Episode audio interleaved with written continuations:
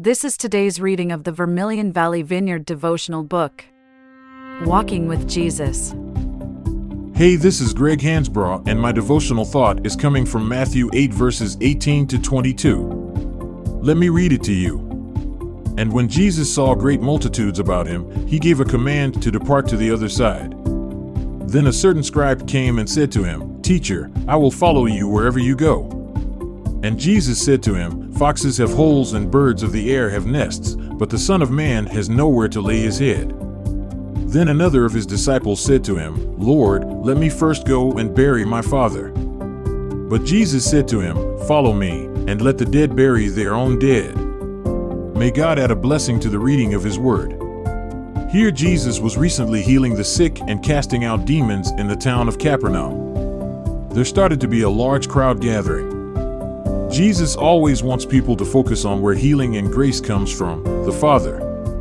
I'm sure he wanted to not allow gossip to start to spread through a large crowd of a magician or sorcerer amongst them. He ordered the disciples to get into a boat and travel to the other side of the lake. When speaking with the scribe, Jesus is saying he has no true home here, he isn't tied to this world. He is here to fulfill the prophecies concerning him and bring salvation to those who will accept him. He is letting the scribe know that this is a journey. When Jesus says, Follow me, and let the dead bury their own dead, he is talking about those who don't know and accept him. Without Jesus, they are truly destined for death, not eternal life with Jesus in heaven. In other words, let those who are already dead tend to their dead, following Jesus brings life.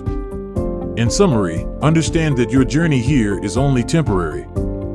Don't attach yourself to the world, as it not destined for life.